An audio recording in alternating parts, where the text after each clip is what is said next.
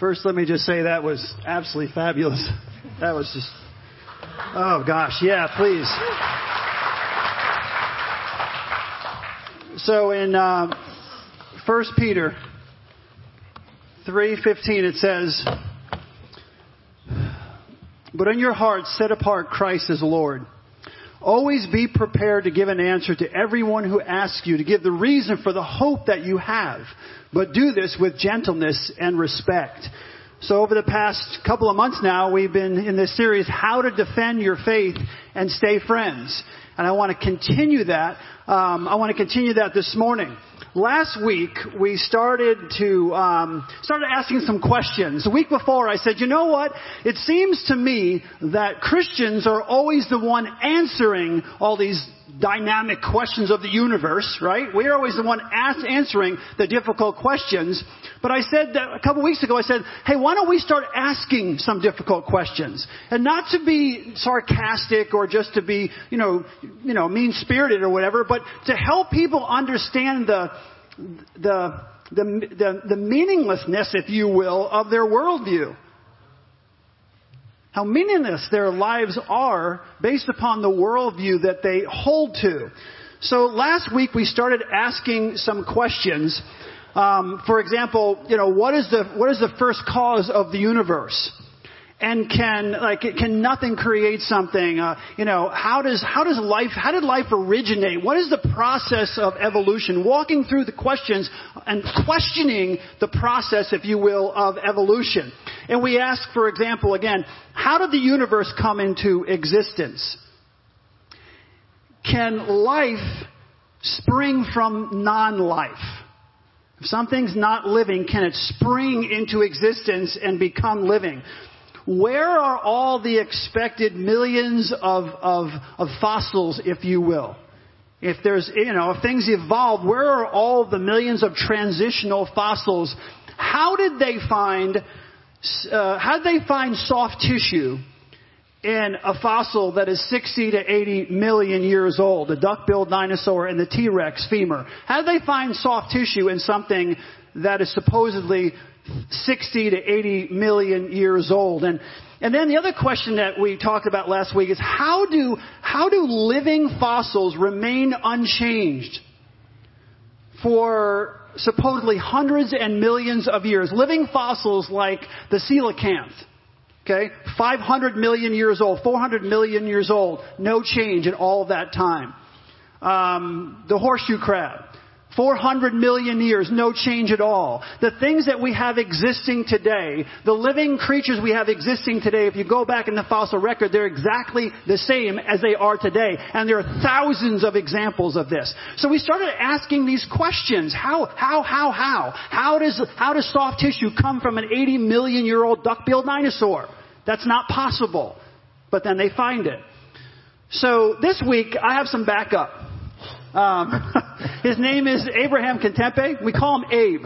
All right. So um, I wanted Abe to come. One of the reasons I wanted Abe to come because as the pastor, you're just assuming like, well, of course you're going to not believe in, you know, you're going to believe God created everything, and of course you have all these ideas and these these facts and everything. But I wanted to actually bring a scientist this morning to sit down, especially for the younger ones, to realize that there are, there are very, very, very, very intelligent people all around the world, okay, who are scientists and every other, and uh, doctors and all kinds of, that believe that God created all things. Okay? It's a myth. It is a complete myth that, that you are non-intellectual if you believe that God created all things.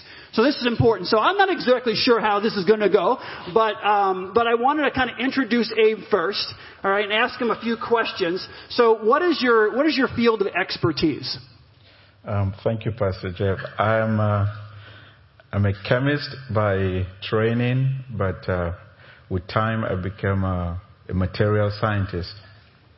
Material scientist is person that builds materials, that finds out how materials came to be.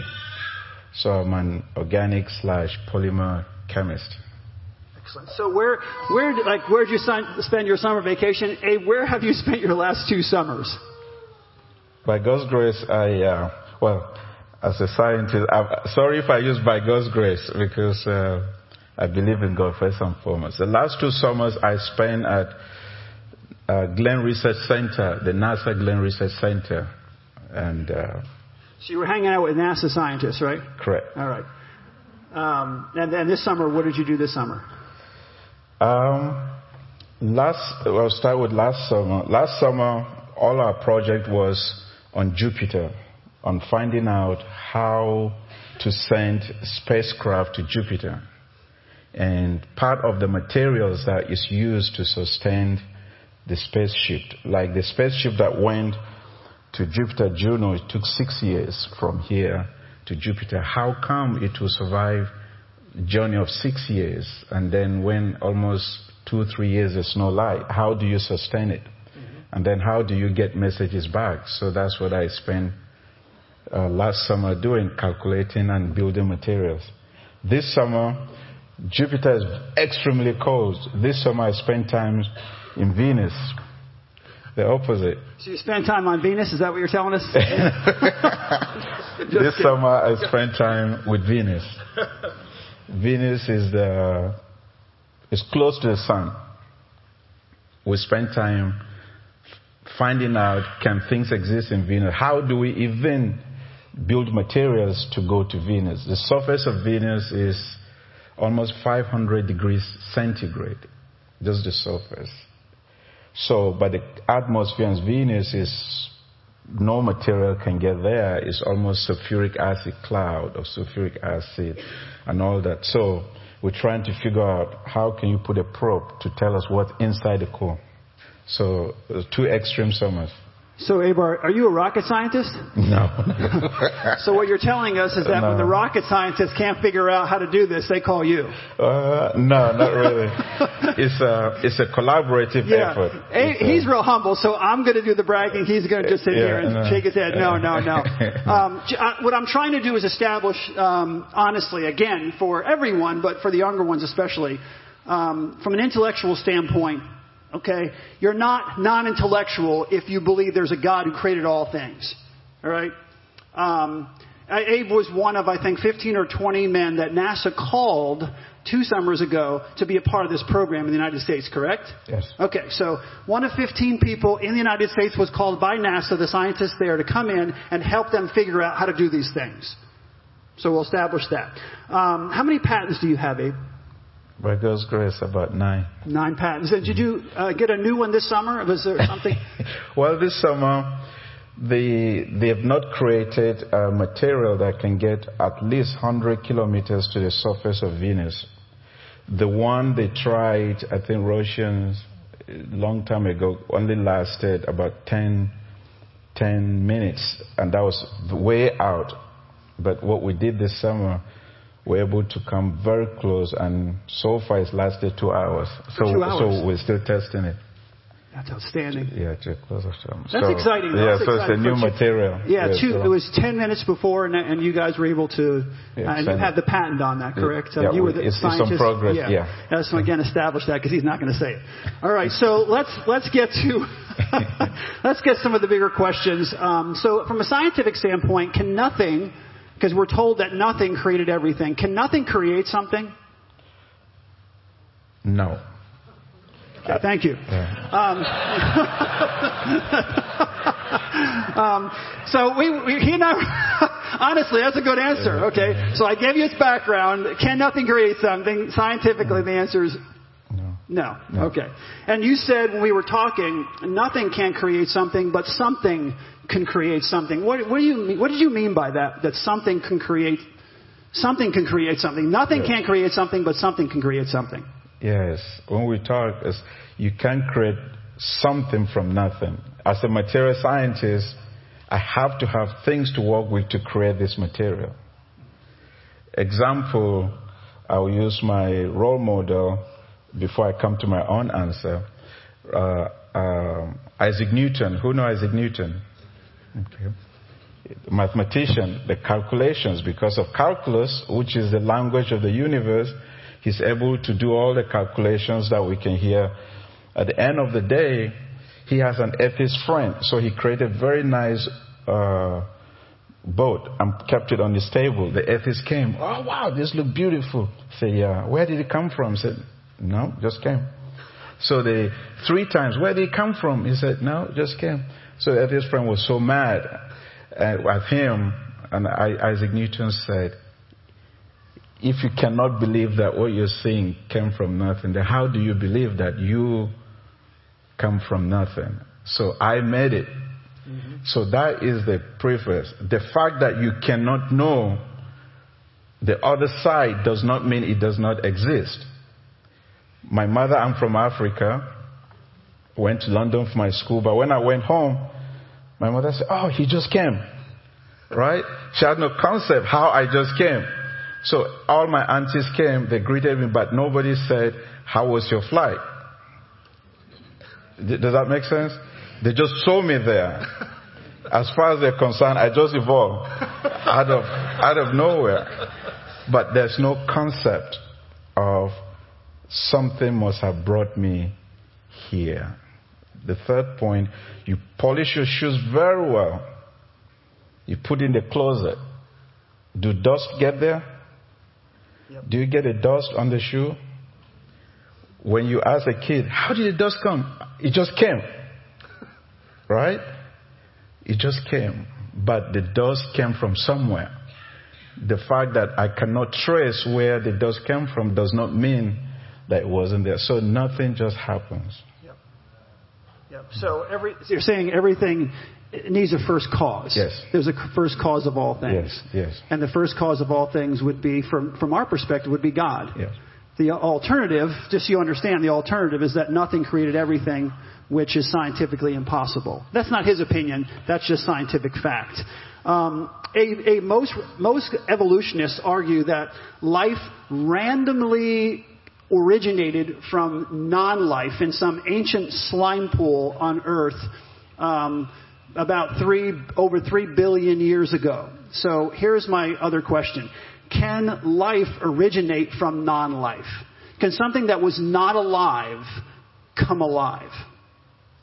Again, from my perspective, no.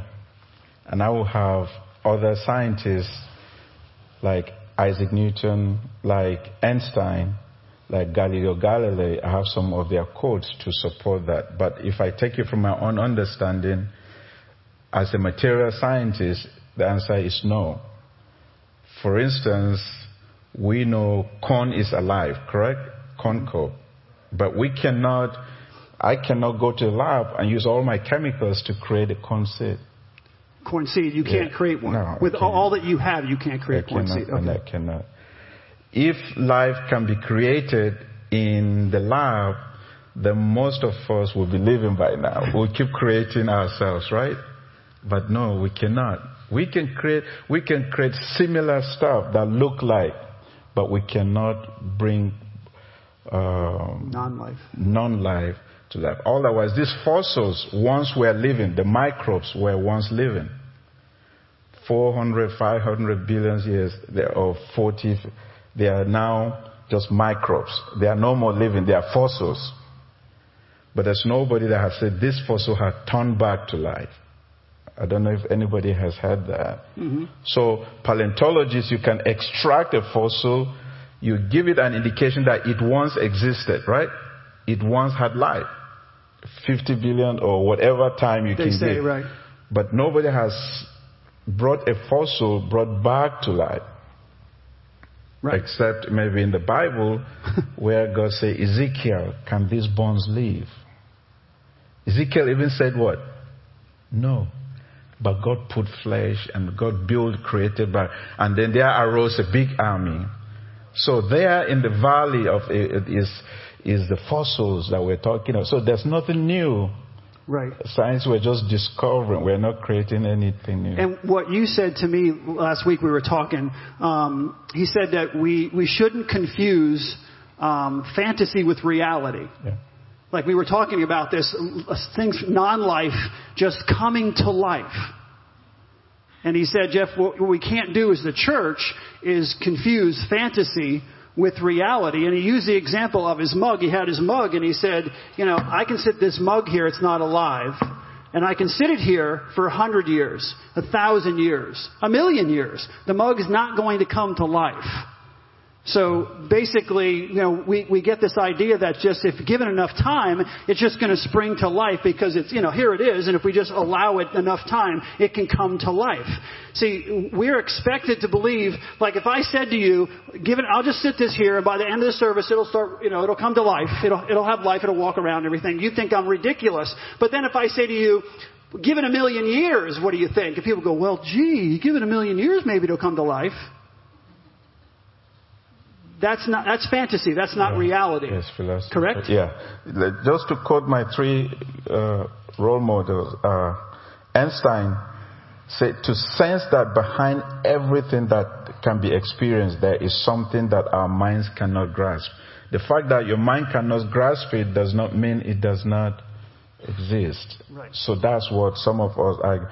Everyone, this is what he said again, that is seriously involved in the pursuit of science becomes convinced that a spirit is manifest. That's Einstein, father relativity, the father of all sciences that we use his theories to understand things.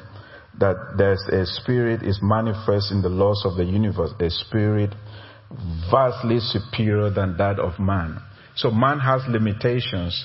And when it comes to evolution and creation, there are two groups of scientists life scientists and physical scientists. Life scientists are the biological scientists, just like the dust model. At that time, they see living cells. That's all they can see, but they don't know how it came to be. That is still a weakness in the evolution or the Big Bang or whatever. Even if you say things just Big Bang, then there's energy, whatever you can call it. You see, is that you can call it all names. You can call it energy. You can call it this. But that was the origin. And then you break it down to the little cell that would come from bacteria and all that. Okay, that's a smaller cell. But where does that cell originate from? That's a big, that's a big question. Just like the dust. Right. And, yeah. and science says that, that obviously nothing can create something. yeah. Right? Nothing, something can't come from nothing. Yeah. And life just doesn't spring from non-life. Yes. So it has to come from somewhere. So whether you go to the smallest cell you're saying, Mhm. that cell has to come from somewhere. Correct. And it can't just Right. evolve. Right. Because they, talk a lot about Abraham. What we hear in school and we hear all the time is that um, things just randomly, they random, they randomly. Are things in the universe ordered or are they random? The, That- everything is it is yeah. it is there order? Are things ordered or are they random? Things are ordered, but there is orderliness even in what appear to be random. But I'll start with the order. Yeah. Things are ordered in the universe. When you call universe, we call the universe that we know, the earth and the solar system. Things are ordered. But sometimes what appear to be random is also ordered. Okay, and I will first of all explain, say, um, Galileo, no, Isaac Newton said, I can calculate the planets, things, but one thing I cannot calculate is the madness of people. What that means, what that means is in, in orderliness, you can calculate things, you can predict things, you can do things. The only thing that sometimes is random is things that you cannot calculate. Example, beauty is in the eyes of the beholder. I cannot quantify beauty. It's random. That's why I can do a makeup. That one, it can change from time to time. But the universe as we know it, let's take our earth. Whether we like it or not, there's a morning, there's an afternoon, there's what? An evening. And the night time comes, morning comes. So it's ordered, it's not random. And the man uses intelligence, God given intelligence to, to deliver a wristwatch. Wristwatch helps you to determine this. But whether we have a wristwatch or not, there's still that time. It's only man. My grandmother in the village does not have a wristwatch, but she knows when to wake up. So things are ordered. Things are not just random. Whether we we want to rationalize it or not. Example, we breathe the air. The air is all over us. But what do we breathe? The composition of air is what? The young one. Nitrogen, oxygen, carbon dioxide, water vapor. That's the air, but we can see it, correct? But what do human beings breathe? Oxygen. Why are we not breathing everything? We only take the oxygen that's relevant to us. What do the plants breathe? Carbon dioxide and some nitrogen. So you see, even though it looks like it's random air, but it's orderly, specific for your needs. That's, ama- that's amazing. Yeah, so it's not about. just, things just don't happen. There's a reason. That's great. I, I, I, when you when you explained that last week, you know, it's something we all we breathe every single day. But you think about the, how God designed even air that we take in what we need, plants taking what they need. Every, you know what I mean? It's it's just it was incredible Yeah, just to think just, about. Just one minute. Let's look at the universe, the planetary system. We have the inner planets, the Mercury, the Earth, and the Venus. They're closer to the Sun. Then the outer planets, the Jupiter, the Saturn, and all that. I will take the two planets I worked on to show you that things are not. The, the Jupiter is over a thousand times bigger than the Earth. So you can take the whole Earth a thousand times, put it in one planet. The Jup- how many moons do we have on Earth? One. One. Jupiter has over 300 moons, all orbiting around Jupiter. So if that big planet is not falling and hitting us, then it's not just random. The amazing thing about Jupiter is the way it rotates. It actually helps to protect the sun from meteor, or the earth from meteorites hmm. hitting. The sun is so powerful. 99.9% of all the mass of the solar system is in the sun. All the other less than 1% is all the solar system put together. So the earth, the Jupiter, everything put together is not even up to 2% of the mass of the sun. So you can imagine the energy from the sun, right? All the meteorites. But God somehow arranged the, the orbits. We learn about orbits, right? The, eh, the elliptical orbits. They are not just random. As one is coming, another one is going a different way, but to shield us. Earth is the only place that has moderate temperatures for life. So I don't think it's by accident. And you, the, the great you mentioned just the, the quote Oh. about.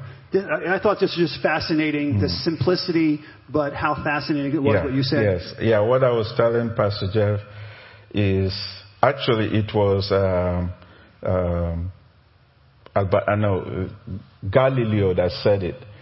He said, "Look at the amazing solar system with with the complexity of everything, but yet the sun finds its way to come and ripen a grapefruit on earth." To come and ripen a mango fruit. Without the sun, the fruit will not be ripe. But yet, with all the millions of degrees of temperature, God find a way of coming to take care of us. So it's not just random. Does that make sense? Yeah, yes, that, that's yeah. thank you. That's great. Um, so while you were at NASA, I thought about this when you were there. Um, did you come away more convinced of God's existence or less?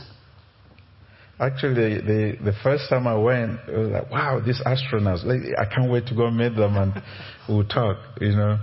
But actually, all the astronauts I talked to, my own experience first, they say when you are in space, there's no way you can doubt God's existence. Most of them have a second thing. Even if they were not sure, they say you cannot be in space and not see the awesomeness of what God is. And then once we are in the lab and discussing and all that, and that's the amazing thing. I've not found anyone in our research groups or other research groups in the higher science community that actually disprove God. They, they don't. You see, what scientists are doing is finding the truth about what already exists. We're just discovering. So there is more and more interest in knowing, wow. See, science is a search for truth. The truth about the things. Religion is search for truth. Mm-hmm. Right? But the truth about God. But we're finding the truth about why is this doing what it's doing. Right.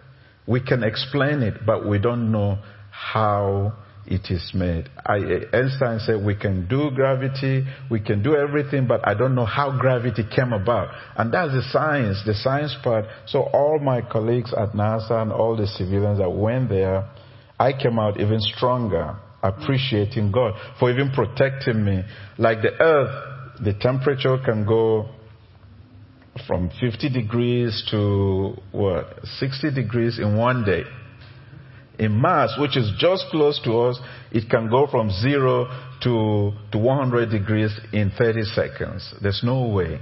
The wind can go 300 miles an hour and it can last three months. Mm-hmm. Just, and it's all dust.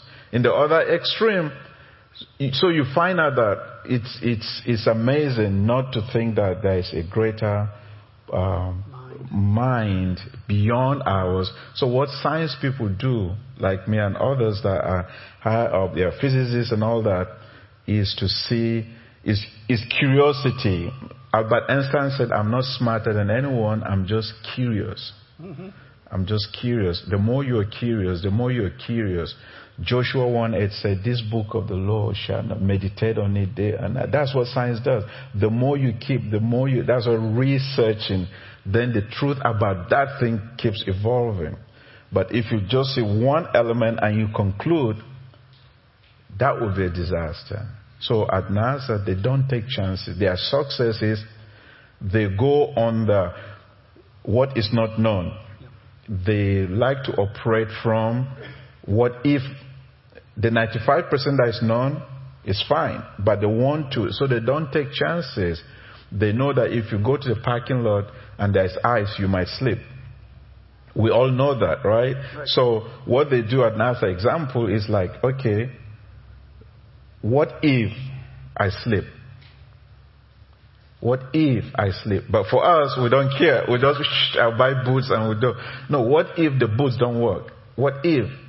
That's how they build stuff, and then they're able to advance the frontiers. So, I, I, off off the subject for a second. Do scientists know why ice is slippery? they don't, right? Uh, the, no, they don't. Uh, they don't know why ice they, is slippery. They will all bring so why are we listening to you if you guys yeah, don't even yeah, know why ice yeah, is slippery? Yeah, well, all this knowledge, all this Jupiter hanging out, and so you know. it's just it's just like the way we think the way water flows here. The moment you are International Space Station, the water doesn't flow the same. The water will coagulate and flow like a film. It goes like a film. It's water. But the moment it comes into Earth atmosphere, it starts like drops. So things, even fire don't burn, doesn't burn the same way as it burns out there. International Space Station alone. You light a candle, it doesn't burn like that, the way we see. So things don't happen the way we see it. Once we are 500 kilometers out there, things don't. Things are different. Yeah, things are different. So, Abe, I, I think you answered this question, but are most of the scientists, because we get the idea that if you work for NASA, if you're a scientist, if you're brilliant, you don't believe, you're an atheist. So, are most of the scientists that you interacted with at NASA, are they atheists? No. No. No. In fact, most of them don't. They, they, they, they are awesome human beings. They are, they are just scientists looking for the truth. Mm-hmm. Yes, they are. They, they are just extreme. They are wild but they don't doubt God. They don't doubt God. Obviously, they know there is a great person there, and they are willing to reach to close. And that's why they just release an object that wants to go close to the sun. Did we know that, right? The, a spaceship for the first time is getting closer to the sun. But that close is still two million miles away. but to them, it's close. But from the, what they know so far, the surface of the of the of the sun supposed to be colder, uh, hot, uh, colder than the interior normally, right? But what they are finding out now is that the surface is actually hotter than the inside. So nobody can even start to explain what's going on. So most of them that I have met are not atheists. Um, from a time standpoint, we're, we're still pretty good with time. Um, so, you know, as we were talking through this, are most of these conversations and discussions, if you will, philosophical or scientific? Conversations about, about like, the universe. Yeah, like the, nothing yeah. from something yeah. from nothing, yeah. and how life, like you know, non-life springing into life. Is that a is that a scientific discussion, or is it more of a philosophical discussion? It's it's, it's more philosophical discussions. Philosophical discussions, you can go on and on, just like beauty is the hand of the of the eye, the eye of the beholder. You can't define beauty. Mm-hmm. So who, and you can't define madness. Oh, you're mad. Who told you I'm mad? All those kind of stuff. So you keep going round and round, half cup. This one says half full. This one says it's half empty. So all those are philosophy. They are not exact. And because they are just subjective reasoning, you can keep going around in circle till heavens come down, till people, their time goes up, you know, and then another people is just to find time. This is what, this is what, um, uh, that in all the laws of the universe manifest spirit. Okay, I've done that. I can calculate the most beautiful system of the sun. Planets and comets could process from the counsel and dominion of intelligent and powerful human system. So there is everything we're doing. The moment creation comes, evolution comes, the discussions is all philosophical. philosophical. And man is trying to show his weakness and is pride. Pride in not accepting that I don't know. It's okay. You don't know. It's not everything that you should know, right? Yeah, because you know we talk about like just talk about design for a second. Living living things look like they were designed. So I'm asking this just in general, but if they look like they were designed, how do evolutionists know they were not designed? I'm going to read you a, a couple of quotes. Okay? This is Richard Dawkins, who is a staunch atheist, was. He said, Biology is the study of complicated things that have the appearance of having been designed with purpose. Let that, I'm going to read that again. Biology is the study of complicated things that have the appearance, okay, so it looks like Right? When they study it, the appearance of having been designed with a purpose. And I would like to say because they were. They were. And then Francis Crick, who is the co-discoverer of the double helix um, structure of DNA, he wrote this. Listen to what he said. Biologists must constantly keep in mind that what they see was not designed, but rather evolved because what they see conflict with their worldview and their research money, the pastor said sarcastically. Really? Mm-hmm. I mean, let me read that to you again.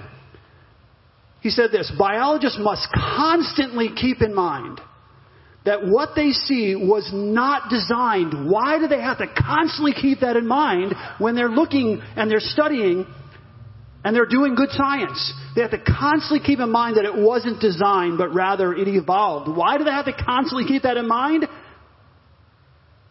Because it was designed.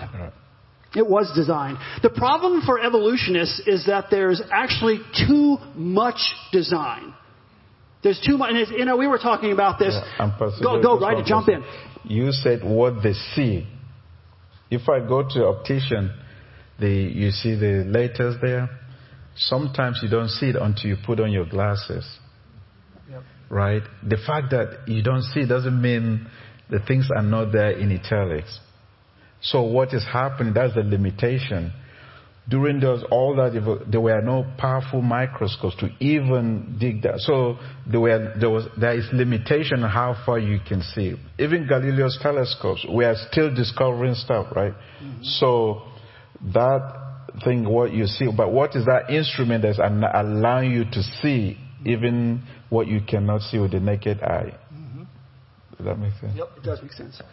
Um, well, we've got, I've got, I've got more questions and stuff, but we're kind of running out of time. Let me just kind of, let me say, say this about like design. I find it fascinating that when an archaeologist finds a piece of pottery, they, they point to a human designer right? They dig something up. They're doing archaeology, they're doing science. They dig something up. They find a beautiful piece of pottery or something that looks like Isaac Newton's point.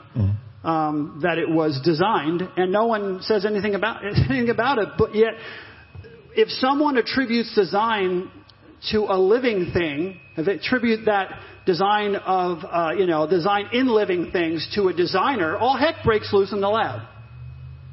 But there's greater design in what you're looking at in the lab than than what they found in some pottery. You know what I mean? Pieces Yeah. of things they found. So Yeah. I find it just fascinating how inconsistent that Yeah. is. Yeah. That in some sciences they point to human, you know, mm-hmm. human designer, no problem. Yeah. But the moment a living, if you will, a design in living things is is attributed to a designer, Yeah. all heck breaks loose. Somehow that can't be. Yeah.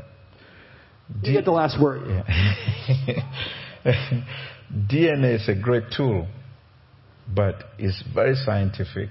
It wasn't random. It's used to identify, to trace. So every one of us has unique DNA. That's why they can use it to solve crime. That's science. That means orderliness. Mm-hmm. Fingerprinting. Nobody has the same fingerprint. It wasn't. It's just not random. Even identical twins mm. there are ways you differentiate. Even the fingerprints on the five thing, uh, my five fingers are different. Okay, that's why sometimes they predominantly use a thumb. That's a reason for all that. So everyone is uniquely and individually made, even though it looks like we are chaos in the in the mall. We go everywhere, but there is orderliness. We don't bump into each other. Example: we have tornadoes and everything, right? It's all wind, temperature, and everything. But how come you have you see less of it in Africa? Because temperature is high. Mm-hmm. Temperature heats up the Atlantic Ocean, water rises, wind, and then it goes through, it start traveling, picking up current, picking up, then it dumps here. So nothing just happens. There's a design in everything. The corn, but you have a nice corn cob arranged. Nobody can say why, why is it like that? Is that making sense? Mm-hmm. So in Jupiter, guess what is there? Diamonds, liquid diamonds. Have you ever thought that? Would be, but the Bible says it in the uni, in the heavens. There's precious stones, mm-hmm. liquid diamonds. They're all in Jupiter. Most of the planets have minerals that we now crave for as precious stones. God can rain them down anytime in different locations, and it's just for us to discover. So it's not like the science is putting together any new thing. It's just trying to discover. Well, Abraham, Abe, thanks so much for kind of hanging out with us and taking the time to do this. I hope you guys enjoyed it. It was a little different, yeah. So,